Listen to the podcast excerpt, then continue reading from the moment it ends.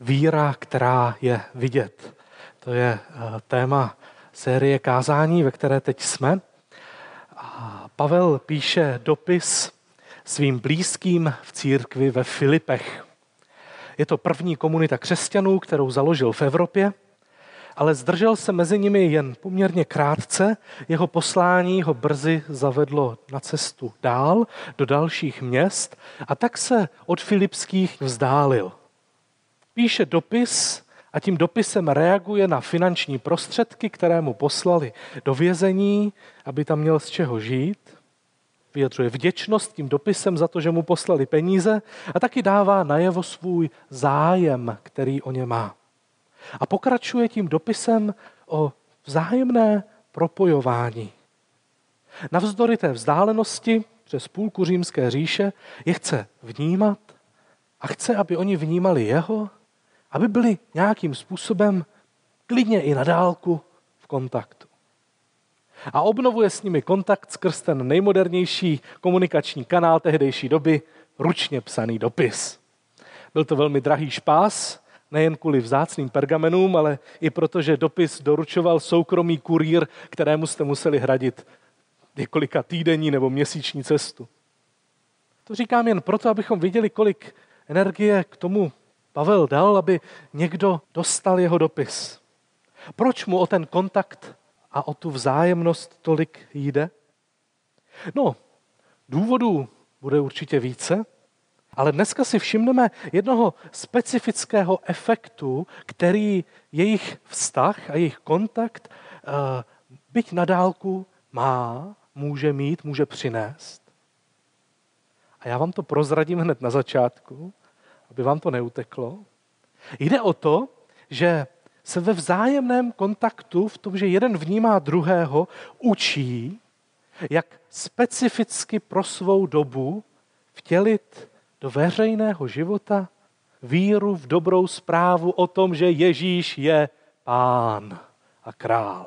I když to tak nevypadá, protože v Římě vládne císař, i když to tak nevypadá, Ježíš je pán. To je dobrá zpráva. Tak poslouchejte, budeme číst list Filipským první kapitolu, 27. až 30. verš. Pavel píše dopis. Jenom veďte život hodný Kristova evangelia, abych přijdu-li k vám viděl, či jsem-li nepřítomen o vás slyšel, že pevně stojíte v jednom duchu. Jako jedna duše zápasíte ve víře evangelia a v ničem se nelekáte svých protivníků. Jim je to znamením záhuby, vám však záchrany, a to od Boha. Neboť vám je z milosti pro Krista dáno, abyste nejen v něj věřili, ale i pro něho trpěli. Vedete týž zápas, jaký jste při mně viděli a o jakém nyní slyšíte. Pokusil jsem se ve dvou větách schrnout podstatné body těchto veršů a budu je během kázání několikrát opakovat, tak aby nám utkvěly. Ta hlavní myšlenka zní následovně. Veřejný životní styl, hodný Kristova evangelia, je vidět v tom, že stojíme pevně, spolu zápasíme, nebojíme se a jsme ochotní trpět. A to vše se prakticky učíme v kontaktu jeden s druhým. To je vlastními slovy trošku stručněji řečeno všechno to, co tam je v té části, kterou, o které Pavel píše. A já vám to teď propojím. Budu tu větu stále opakovat do kolečka. Doufám, že aspoň nějaká její část eh, nám zůstane v paměti. Takže veřejný životní styl hodný Kristova evangelia. První pozorování. Náš život je tvořen neustále se vynořujícími okamžiky přítomnosti, jeden za druhým teď a teď a teď. A každý ten okamžik je plný různých prožitků, slov, myšlenek, emocí, plánů, aktivit, pasivit, čehokoliv. A život hodný evangelia je tedy život, kdy tyto všední, každodenní okamžiky jsou nějakým způsobem ovlivněny tou dobrou zprávou o božím království šířícím se po zemi, i když to na první pohled třeba není vidět. Jde o životní styl pramenící z Evangelia. Používám slovo životní styl a tady musím teď trošku přibrzdit, protože když Pavel normálně ve svých dopisech mluví o životním stylu, tak používá hebrejskou metaforu chození. Žití jako chození. Životní styl je stylem chůze. Žít určitým způsobem se v hebrejském myšlení, propsaným do hebrejského jazyka, řekne chodit. Chodit po cestě spravedlnosti znamená mít životní styl, který je charakterizovaný slovem spravedlnost. Ale tady, v tomhle verši, Pavel to svoje oblíbené chodící slovo pro životní styl nepoužije. Není tam. Místo toho zvolí slovo, které patří spíš do řeckého ranku myšlení. To, co máme přeloženo jako veďte život, je v řečtině vyjádřeno jedním jediným slovem politeustchaj. To slovo doslova znamená být dobrý občan, být řádný občan. Možná tam slyšíte v tom slově slovo polis, tedy obec, nebo polites, tedy občan. To slovo znamená žít jako řádný občan města. A členové Filipského sboru eh, tomu pravděpodobně dost dobře rozuměli, eh, protože to byli povětšinou římští občané. Městu Filipy se přezdívalo Malý Řím, takže původní posluchači říkali, no jasně, Politeustchaj, to je naše vlastní občanství, naše aktivní příslušnost ke společnosti tady v tom našem krásném, moderním, luxusním městě. To slovo žít životní styl veřejný znamená odvoleb přes komunitní projekty a poslušnost zákonů až po účast na slavení svátku výročí města třeba. Pavel tady to slovo to jejich veřejné občanství spojené s Římem zachytí právě tím slovem politeustchaj a částečně to tam předefinuje, něco k němu přilepí. Žijte život hodný ne Říma, ale žijte život hodný Evangelia. Vyzývá je tedy, aby ten jejich veřejný životní styl nebyl určován jen tím, že jsou řádnými občany prominentního římského městečka, ale že jsou také občany Božího království. Že ta jejich příslušnost je k Božímu království. Vždyť je tu nový pán, nový císař, Ježíš. Nový řád, nadřazen všem ostatním řádům.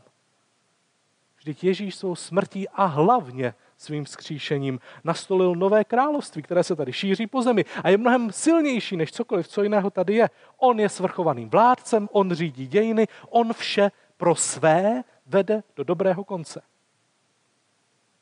Tohle vysvětlení, které tu teď složitě dělám, je důležité proto, abychom pochopili, že Pavlovi v tomto konkrétním textu nejde jenom úplně o to, jak bude evangelium ovlivňovat osobní zbožnost filipských. To, jak se moc se budou modlit, jak budou chodit na bohoslužby, jak se budou modlit a zpívat. Ne. Jde mu o to, jak evangelium a víra v dobrou zprávu, že Boží království je na zemi, bude ovlivňovat jejich veřejný občanský životní styl. To, jak se navenek ve vztahu ke světu projeví to jejich dvojí občanství. Jsou hrdými občany Říma a ještě hrdšími, hrdějšími, víc hrdými, nevím, jak to říct, občany Božího království. Veřejný životní styl hodný Kristova evangelia, a pokračujeme dál, je vidět. Pavel napsal, abych viděl, až přijdu, nebo abych slyšel, kdybych nemohl dojít. Aby viděl sám a nebo aby viděl někdo jiný, kdo mu to potom řekne nebo napíše. Zrak tady v tom případě eh, zastupuje všechny ostatní smysly. To je jedno, není tady důležitý jenom ten zrak, můžu tak slyšet, vnímat, cítit. To je jedno. Jde o to, že ten veřejný životní styl, hodný evangelia, nemůže nebýt vidět, cítit, chutnat, nemůže se neprojevit ve fyzickém světě. Jakoby ta víra v neviditelného Boha a neviditelnou milost a neviditelného pro teď ještě pána se v našich tělech a právě v našich tělech propisuje a dotýká viditelného světa. Jenom, jenom ten pohyb očí, které si všimnou potřebného člověka. To je, to je vtělení života hodného Ježíše Krista. Nebo když vytáhnu z peněženky peníze a podpořím dobré dílo. To je fyzický projev Božího království. Nebo když vydechnu, zhluboka vydechnu a pustím to, co jsem předtím držel, tak v mém těle se rozlije pokoj. To je fyzický projev Božího království tady na zemi. Já ve svém těle, my ve svých tělech projevujeme takto neviditelný svět naší víry. Pojďme si ale položit ještě jinou otázku. Co je vidět? Co je vidět? Co na mě vidíte zvláštního? Vidíte na mě něco zvláštního? V kapse, co tam je? Postavička, super. Ještě něco? Ještě jedna a ta jedna je kde? V druhé kapse, vidíte ji? Všimli jste si téhle? Proč jste si ji tolik nevšimli? Hlavně proto, že má stejnou barvu jako moje kalhoty, víceméně. Tady je to kontrastní, tady ne. Když se ptám otázku na to, co je vidět, co vidím, tak když budu mít bílou zeď a před ní bílý papír, nebude vidět. Budu mít černého panáčka na bílé košili, bude vidět. Vidět je to, co je nějakým způsobem jiné, nějakým způsobem kontrastní, co nějak trošku vybočuje. Jestliže má být veřejný životní styl vyvěrající z víry v evangelium vidět, jestli to má být Pavel schopný očima zahlédnout, tak jak to říká, tak to znamená, že to musí být nějak jiné, nějak kontrastní. Jinak by totiž mohl říct, no jo, tuctový říman, tuctový říman, tuctová římanka, tuctová římanka, nevidím rozdíl. Vy církev se mi tady úplně ztrácíte. Já vás vůbec nevidím v tom světě, v tom městě. Nejste vidět. Jste úplně stejní jako ostatní. Jste jako černý panáček na černých kalhotách. Ale já chci, abych viděl. To znamená, chci, abyste byli nějakým způsobem jiní. A myslím, že je to něco, co církvi v dějinách můžeme dobře pozorovat. Když máme konzumní společnost, hodně konzumní, tak církev do toho přináší ty duchovní hodnoty. Ve společnosti s volným nezávazným sexem bude právě církev dávat důraz na čistotu a zdrženlivost. A ve společnosti násilí a války bude hlasem pokoje a míru. A naopak ve společnosti pohody a pokoje a popcornu a zábavy bude burcovat lidi, ať řešejí důležité otázky. A tam, kde se všichni přejídají a jedí víc, než potřebují, tak právě církev nabízí alternativní způsob života půstu a střídmosti.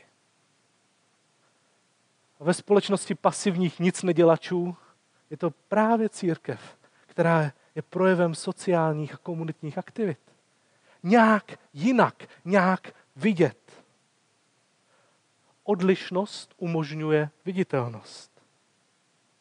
Tedy vidíme tu církev jako komunitu lidí, kterou láska k Bohu a, a k lidem vedla a stále vede znovu a znovu k vytváření jakési zdravé, užitečné, potřebné kontrakultury.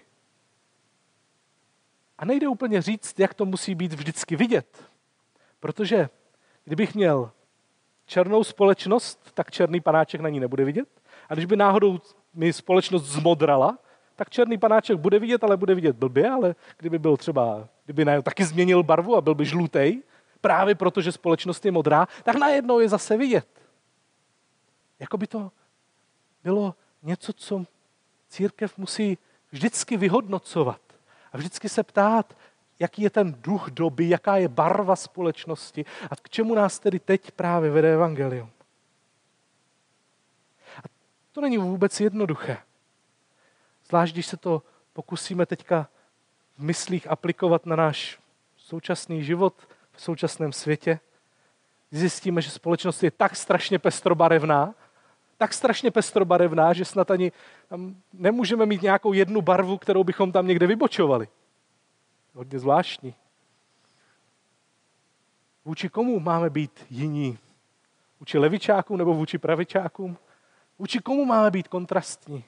Vůči staré generaci nebo vůči mladé generaci? Vůči komu máme si zachovat tu kontrastní barvu? Vidíte, to není tak jednoduché. Určitá cesta je, že eh, někteří křesťané se snaží být potom kontrastní za každou cenu, ve všem a z principu. A to jsou křesťané, kteří jsou pak dost nesnesitelní mezi ostatními. Kdyby si Pavel řekl, že bude bojovat a že jeho kontrast bude spočívat v tom, že bude odmítat moderní technologie, tak by nikdy nenapsal ten dopis a neposlal ho Filipským, protože to se přece nedělá. Vtípek.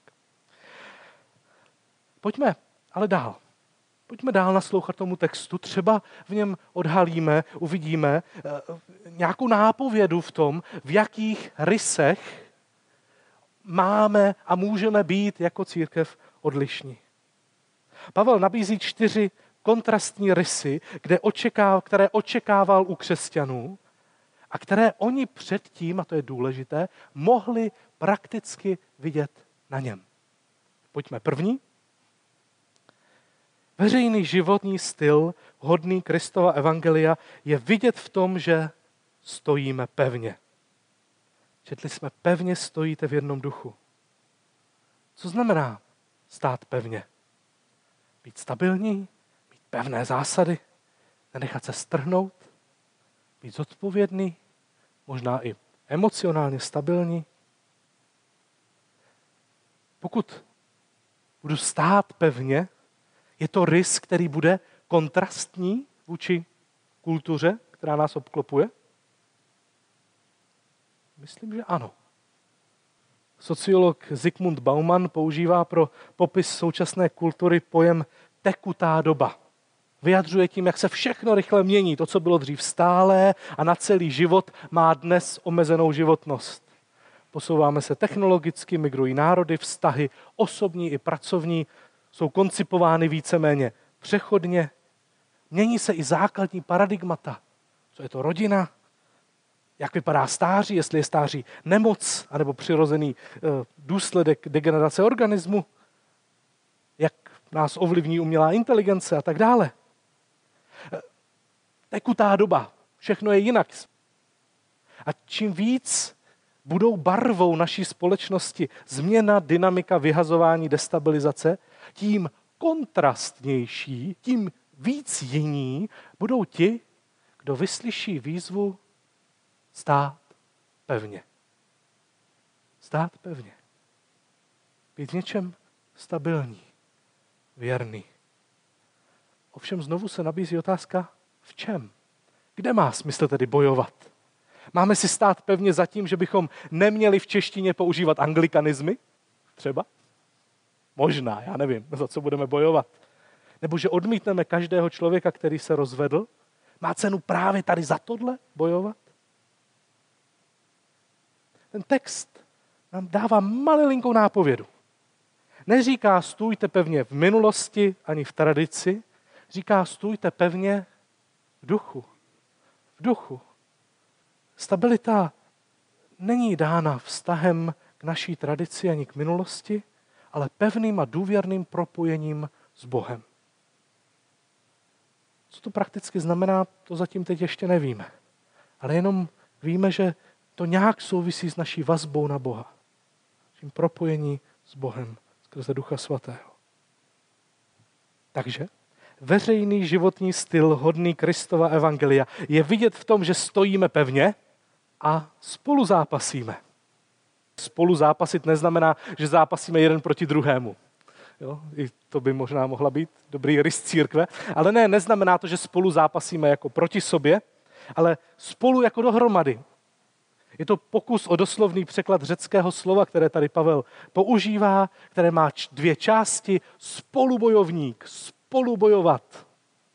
Asociuje spoluhráče ve sportovním týmu, nebo skupinu vojáků, nebo pracovní tým to skupina zaměřená na nějaký cíl.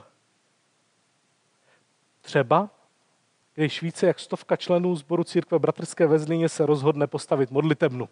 Spolu zápasíme. Ne proti sobě. Spolu zápasíme k nějakému cíli, k nějaké něčemu, co tady budujeme. I to by mohl být další charakteristický rys, který kontrastuje s dobou individualistickou. To je přece něčem výjimečné. Že se stovka lidí, kteří nemají dohromady jednu firmu a kteří ani nejsou dohromady jedna rodina pokrevně, rozhodnou něco spolu vybudovat. Není tohle kontrastní? Možná jo. Veřejný životní styl, hodný Kristova evangelia je vidět v tom, že stojíme pevně, spolu zápasíme a další nebojíme se. Nebojíme se. Taková určitá životní odvaha je dalším praktickým projevem víry v dobrou zprávu o Ježíšově vládě.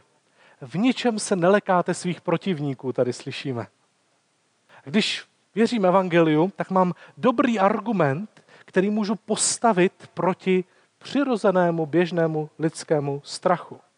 Neznamená to, že se nebudu bát, to by bylo nereálné, ale budu mít silný protihlas, který proti svému strachu můžu postavit.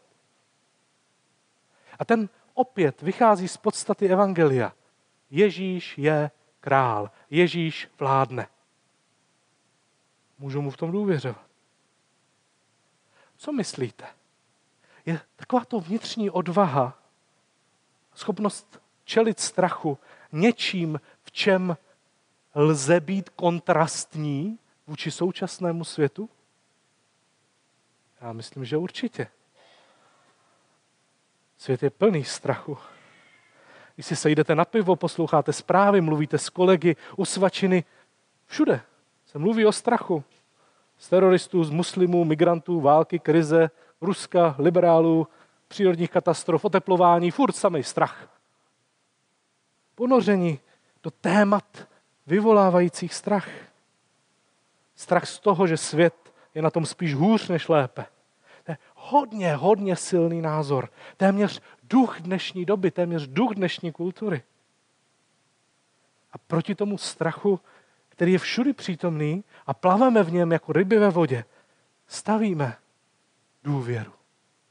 Důvěru.